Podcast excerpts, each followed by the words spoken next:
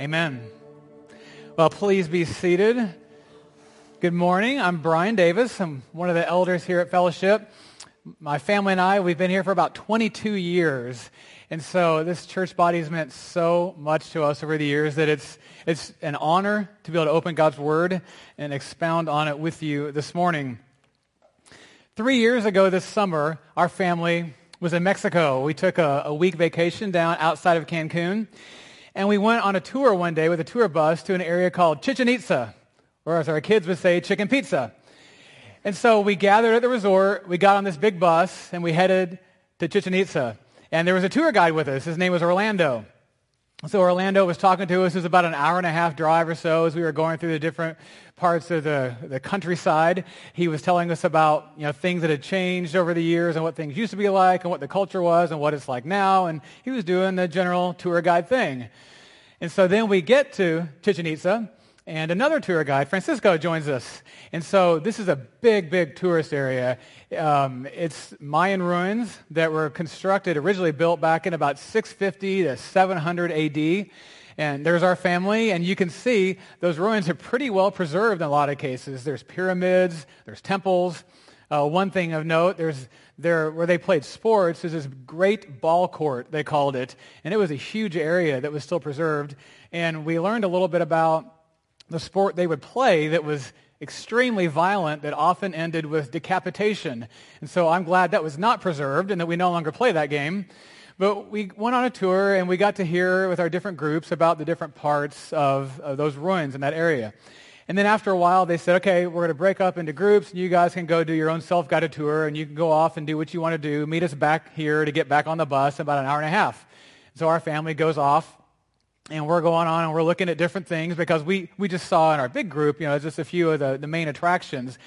And there's paths going everywhere. There's a cenote farther down the path where there's these underground rivers with fresh water in Mexico that people can scuba dive in.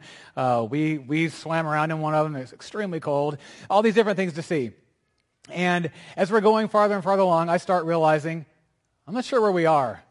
Um, part of the disorienting part is there's trails everywhere, and there's vendors that are set up along parts of the way to try to help you acquire things. And so, you know, they're offering things, senor, senor, one for 10, two for 30, one for 10, two for 30. And I'm like, they're saying it really fast. Which one's a better deal, one for 10 or two for 30? And being a financial advisor, I did figure that out. But we're going for a while, and then I said, again, I haven't said anything to my family because, you know, I'm the leader and they're following me. But I'm thinking, I don't know where we are. I knew we weren't lost, lost because, you know, we saw people around. There were obviously trails and occasionally there'd be maps, you know, but this was a big area. I didn't really know how to get back to where we were supposed to meet our tour guide. And I start thinking about, you know, all the stories you hear about something weird happens and this family ends up in Mexico in jail and, you know, there's diplomatic immunity. All these things happen. And you're trying to, how do we get our family out of Mexico, out of jail? And so I'm not saying anything. The farther we go, more trails we go past. Like, I don't really know where we are. And then finally, oh my goodness, finally, probably as far as from here to the front doors of the church, I see our guide. And I recognized him because he'd spoken to us and led us. And I saw people from our group behind him. So I thought, Thank goodness, there he is. And like out of nowhere, I go, Orlando! Like really big, because I was so happy to see Orlando. And I'm usually, you know, kind of aware that, hey, I'm making a scene, it's loud. I don't usually, and I don't have a Spanish accent, you know, but Orlando! And he goes, Hola, I'm Francisco! and, but I didn't really care what his name was because I knew he was still part of our group. And I knew that if I just followed Orlando, Francisco, and these other people that we knew from our tour bus, we would get back where we needed to be. So as believers, we're called to follow Jesus, and we should probably be a little bit more discerning in how we follow than how I was in that story. But it did work out. We did get back to where we needed to be, didn't end up in jail, and it was fine. So last week, we started this series called Following Jesus. And last week, Grant talked about following Jesus and how we lead. And he said that a real Christ-following leader is a Savior-centered servant. That we lead when we serve, and we serve when we lead. And so today, we're going to look at just how do we follow Jesus with our lives? How do we follow Jesus just with our 24-7, following Jesus and how we live? And that's a really broad topic, isn't it? When you say it that way, it's like, wow, I got 66 books following Jesus. How do I follow Jesus based on his word? And a broad question like that. Well, so I've been thinking through that, and it's, it's very clarifying, and I can categorize and start to kind of organize thoughts around just what does his word say even with a general question like how do we follow Jesus with our lives? So one thing is to think about, well, what did Jesus say when he was asked, what's the greatest commandment? He said, you're to love the Lord your God with all your heart and soul and mind and strength. And this is the greatest commandment. And then you can think about, well, let's see, I've heard of another greatest. What's the other? Oh, the Great Commission. The Great Commission, then, he said, is to go and make disciples of all nations, baptizing them in the name of the Father and the Son and the Holy Spirit. And so I can think about, okay, love God, you know, and, and love others. Because the second commandment, he said, after you to love God with all your heart, soul, mind, and strength, you know, is to love your neighbor as yourself. And so at the broadest level, what does it mean to follow Jesus? To love God, to love others, and you love them by telling them, by commissioning them, telling them about Jesus. Here at Fellowship, we just have categorized that and said that we glorify God by living out the life we have in Christ, love God, invest in others, follow his word, engage our world. That's how we love God and how we follow Jesus with our lives. However, unlike when my family was in Chichen Itza, uh, we aren't just here on a little day excursion. We're not in a tropical paradise. Uh, we are where we have difficulties and trials and troubles, and it's not easy. The job that we are commissioned for isn't easy. Following Jesus by just seeking to fulfill the, the great commandment and the great commission is not without resistance. But fortunately, uh, we have God's Word, and we have others who have gone before us and who can give us ideas and instruction on how to do that well, how to struggle through this assignment. And so today we're going to be in 2 Timothy chapter 2, and that's what Paul's doing. Paul is writing to a struggling Timothy. They knew each other well, right? Paul was, was Timothy's mentor.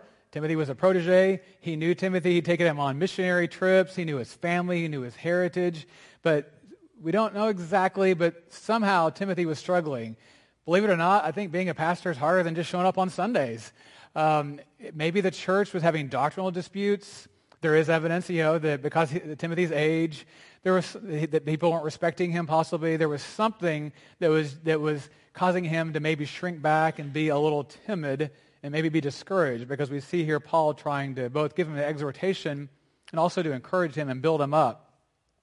And so right where we're going to pick it up in 2 Timothy 2, Paul had just finished, right before that, talking about two di- different groups of people that were engaging with Paul. One group of them had stayed with him, and he said they refreshed him because they stayed there, they ministered with him.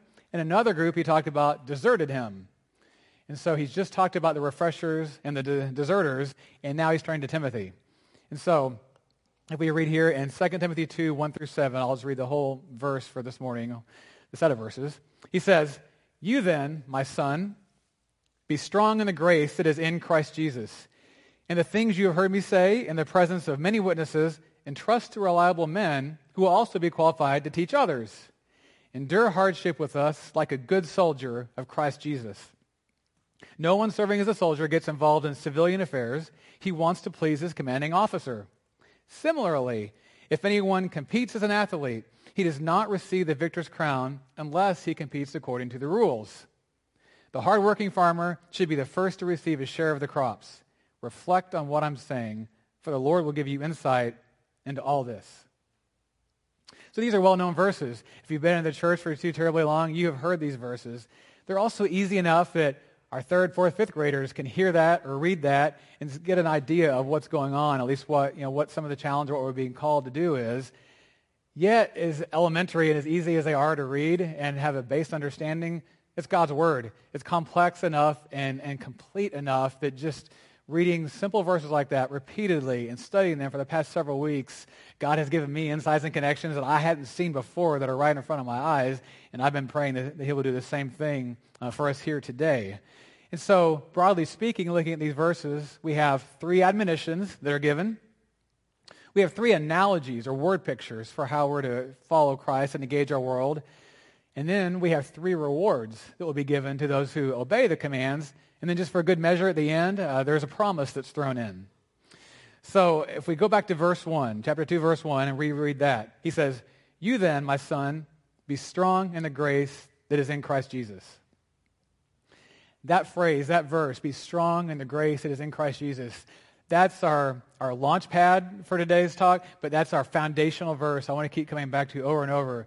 You know, when people say, sometimes they'll say, if you get nothing else out, or if you only remember this, or if this is all that you take from today, that's what I'm going to say about this verse because it is so good. I love when people say that because I think, oh, good, I've got, okay, I got something. They've told me it's important. I'm engaged. And that way, if I get distracted later, if I fall asleep, I've got at least one thing to take from this. So this would be your one thing to take from this today. Be strong in the grace that's in Christ Jesus. And I love that because it shows the balance between God's provision and our responsibility. Timothy starts off, he says, be strong. He's saying this to Timothy, so Timothy, be strong. Not in yourself, though, in the grace that is found in Christ Jesus. You be strong, but it's in God's grace. There's that tension, that responsibility between what, what we are told to do, but how it's going to be accomplished. So what does this have to do with the coming verses that we read that now in endurance and pain and suffering and hardship are introduced? Well, you won't be the single-minded, pleasing soldier he's going to talk about if you serve in your own strength or you won't receive the victor's crown as the winning athlete if you compete in your own strength. Or you won't receive the first share of the crops as the hardworking farmer if you do that in your own strength.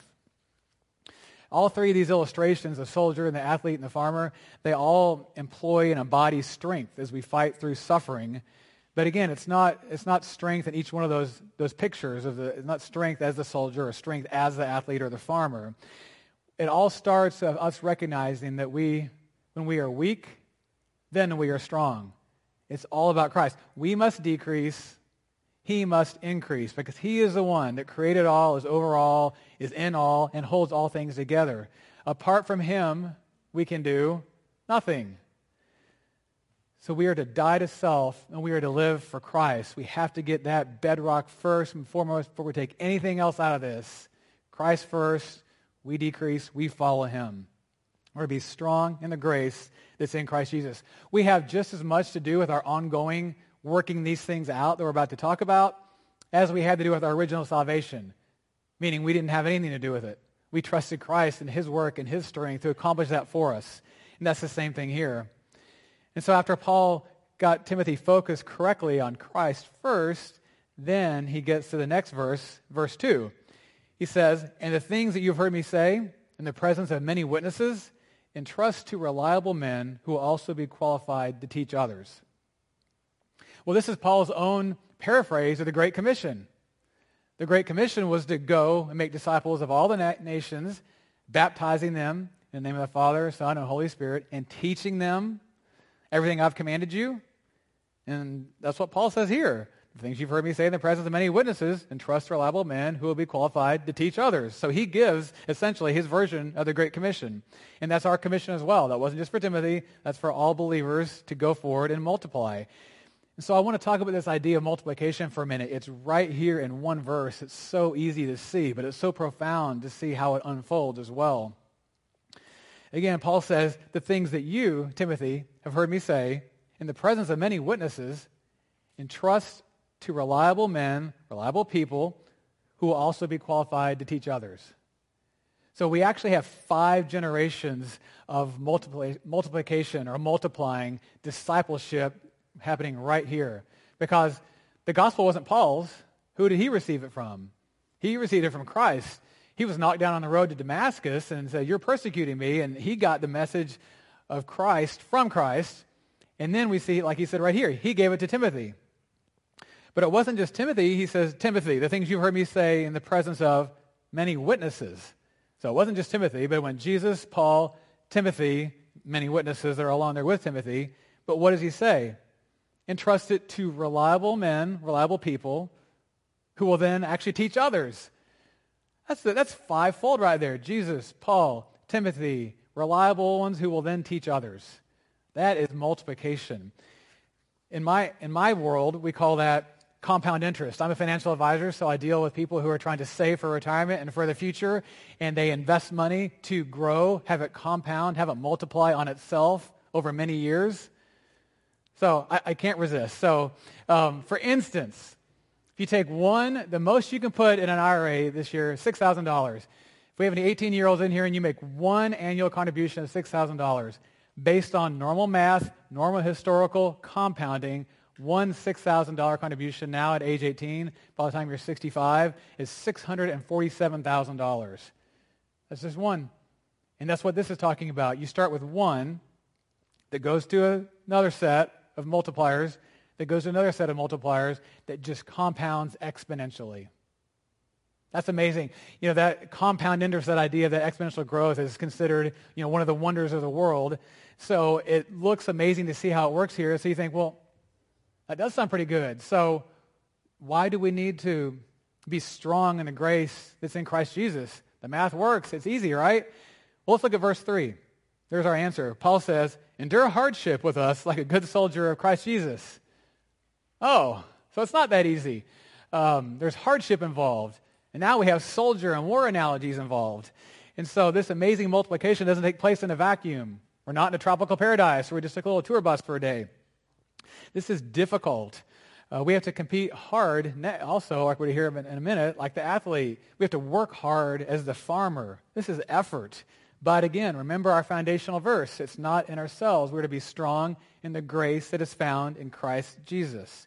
Otherwise, otherwise we're going to end up with our list our checkbox, our do this in order for this to be accomplished, do this three times a day, make sure you do this six times a week. We have it all figured out on how to make things like this happen, and that's not what it's about. It's being strong in the grace that's found in Christ Jesus. That's the message that we're called to spread, not a checkbox message. So, how do we spread and multiply the message? Well, we stay strong in Christ even as we suffer and endure. So now let's look at verses 3 and 4 together. Endure hardship with us like a good soldier of Christ Jesus.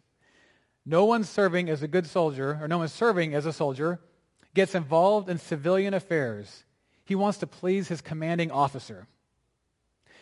All right, so just trying to look at this logically. What are some things we can take from this illustration of a soldier? Well, first, when I think of a soldier, I think of a war. I think that we're in a war, actually a revolution. We're not on a beach, not paradise. This is a war.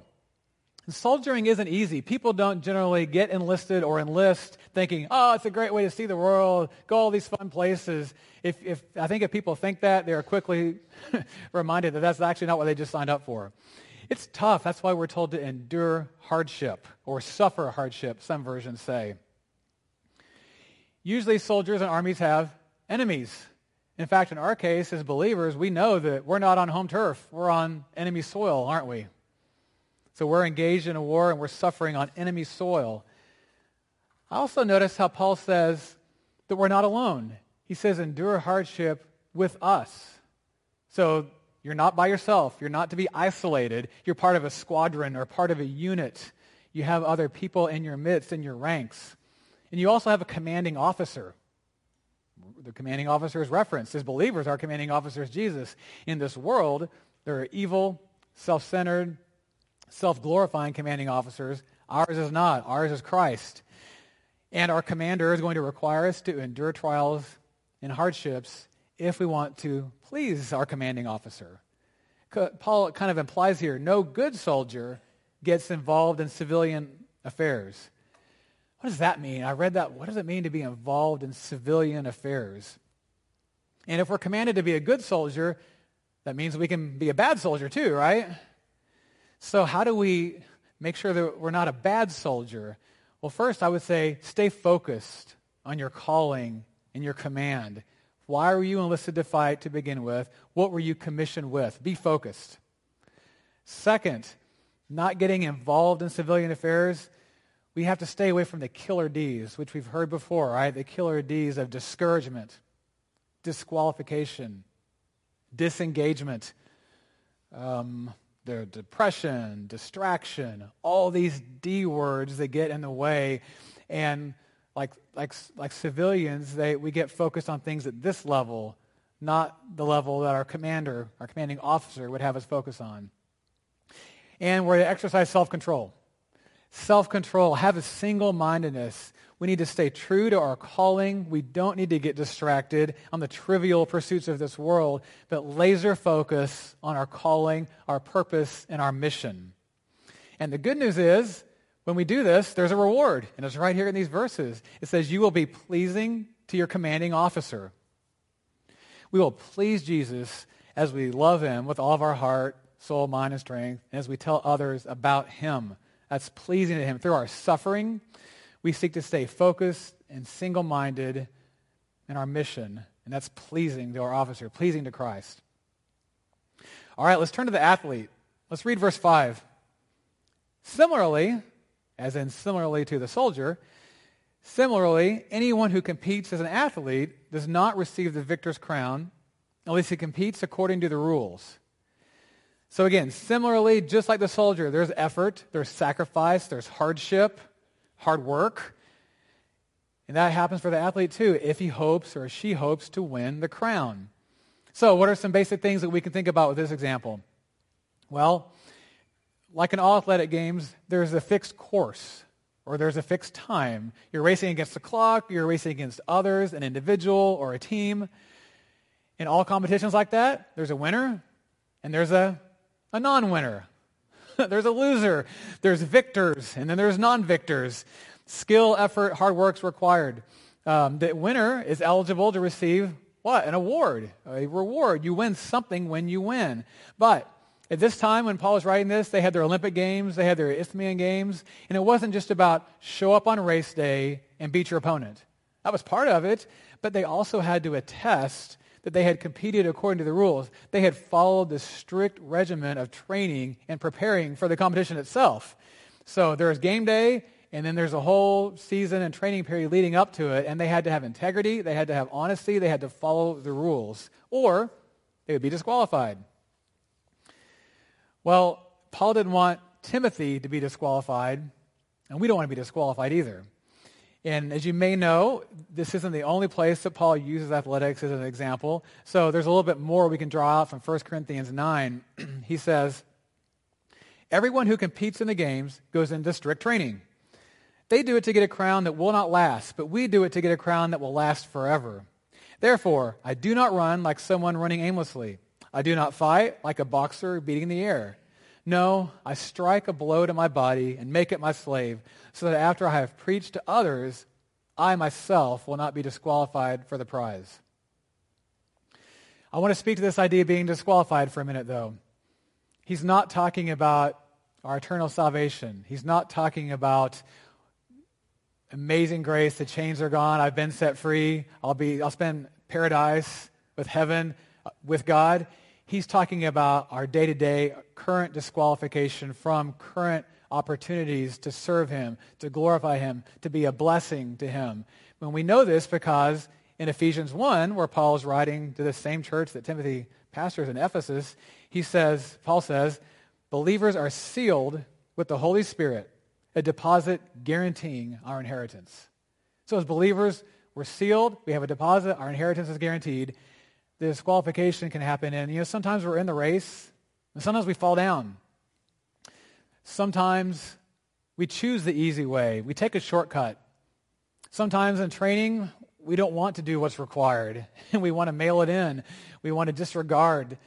And that disqualifies us at times for current events, for current moments where we could be useful, where God could insert us to accomplish his purposes, but it does not change our eternal security. It doesn't change where we end up at the end of our lives because that is secure. That is guaranteed.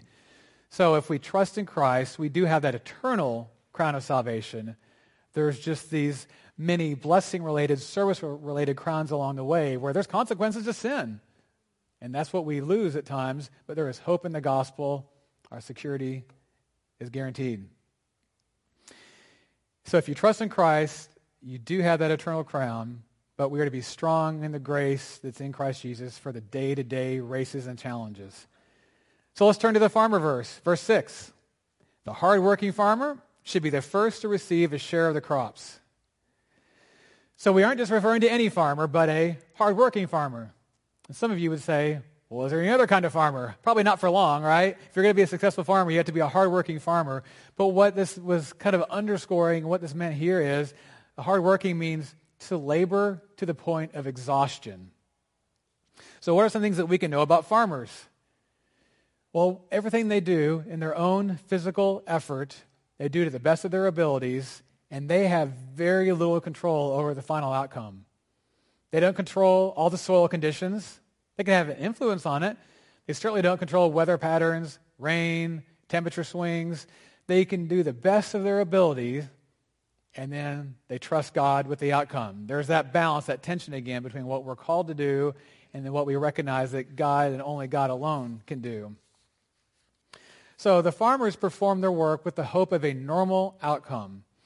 And Paul is urging Timothy not to be lazy, not to be indolent, but to labor intensely with the view towards the harvest, because the harvest is plentiful, but the workers are few.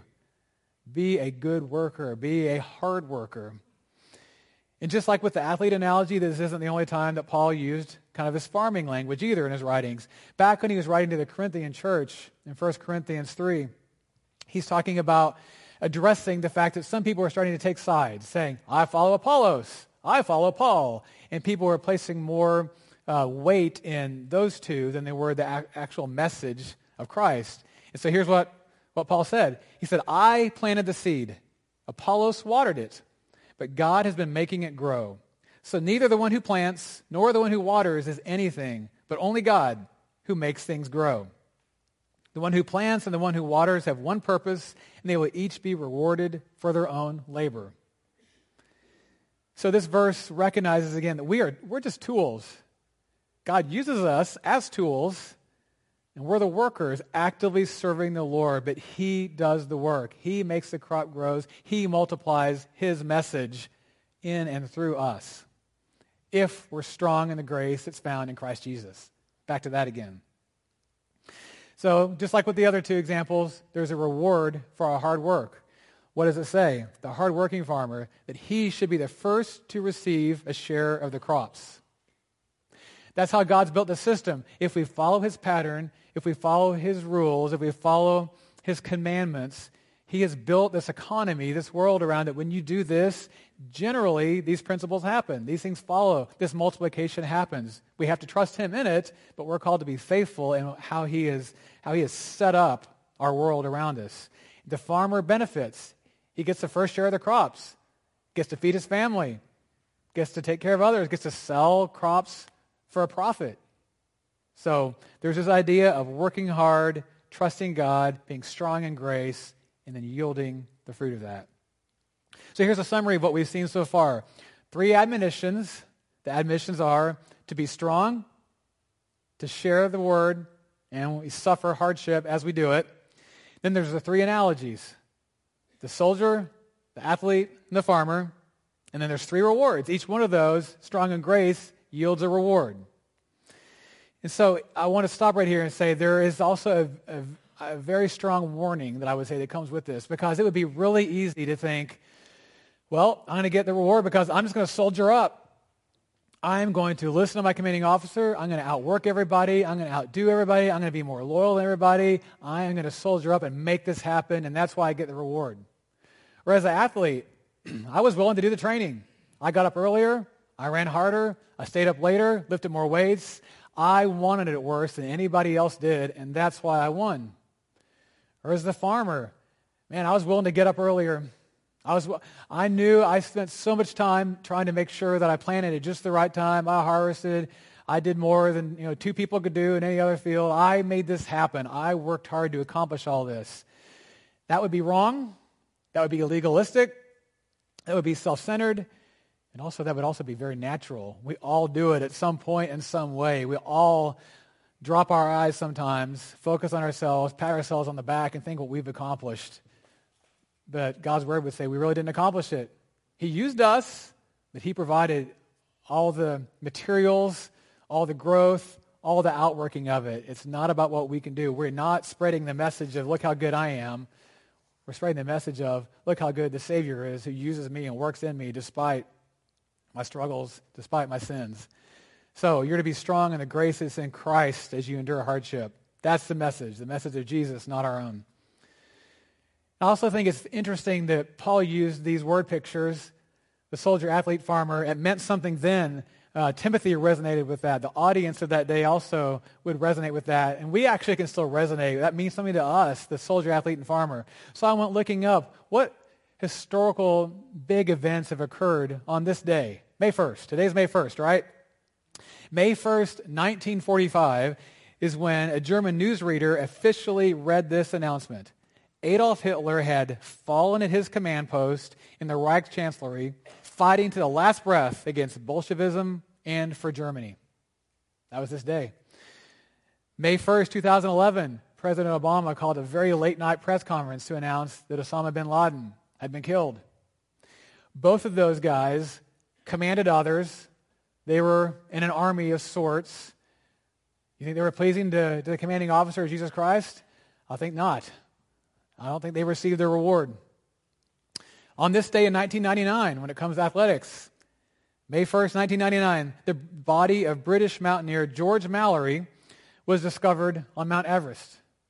75 years before, back in 1924, he and his climbing partner had disappeared. They were making their third attempt to summit Everest, and they did not make it. Their bodies were discovered, again, 75 years later, but they had last been seen about 800 feet from the summit. They were making their third attempt, didn't make it. There's a lot of theories around what happened, and people trying to go back, and, and once they found their frozen bodies that had been well preserved, it was noted that one of them, they weren't wearing their, their goggles, to the snow goggles, where they weren't even able to likely see in the snow and the wind. There was also one was using oxygen, one wasn't. So people don't know exactly what happened, but it appears that they did not follow the training guidelines that would have been recommended for their day. And you can certainly say they didn't receive or achieve the reward that they were looking for with their expedition.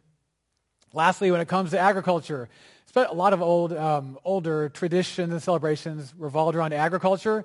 Anybody know what May 1st has historically been called? May Day. Yeah, May Day. And so May Day was a time when people would get together and celebrate and have a party. And one thing involved dancing around a maypole, like you see there. Families, people would fill May baskets, May Day baskets of flowers and sweets. That's why our students are selling baked goods today. They want to honor May Day, right? And so you'd put these May Day baskets on people's doorsteps. Kids, this was often the first day that kids would be able to go outside barefoot. You can tell that didn't start in Texas because that would have been more like March 1st probably. But that was how May Day went, May 1st. And then also farmers would often plant turnips on May Day. So a lot of you home gardeners on your way home, make sure you grab your turnip seeds. You'll be good to go for this afternoon after your nap. So these word pictures the soldier, athlete, and farmer were meaningful then. They meant something then, and they mean something today as well. So, how does Paul wrap up this message about multiplying this work of following Jesus with our lives? Verse 7. Verse 7, he says to Timothy, Reflect on what I'm saying, for the Lord will give you insight into all this. Because there's not really a whole lot of unpacking in these verses. They're just one after the other, just statement, statement, statement. And so he doesn't he doesn't explain a lot to Timothy, but he tells him, reflect on what I'm saying, and the Lord will give you insight. There it is again, that balance. Timothy, you reflect, and then who gives the insight? God will give the insight. That is so important that we spend time in God's Word. I saw a stat just this week, actually, that American Bible Society released their 2022 study of how many people read their Bible, and they break it down into times uh, throughout the week, and so there's different groups. So the group, there's one group of people who have historically read their Bible. They said three to four times a week. Last year in America, 128 million people read their Bible three to four times a week. This year, it dropped to 103 million. That's a 20% drop in one year. Guys, if you're not in your Bible regularly, it's not because it's a checkbox. It's not to be legalistic. If I wasn't regularly in my Bible, I don't know. I'm not trying to oversay this. I would either not be alive at this point or I'd be so medicated I wouldn't be recognizable. I have had the times, like many of you, where you get the call from the doctor and they say, hey, can you talk? I'm concerned.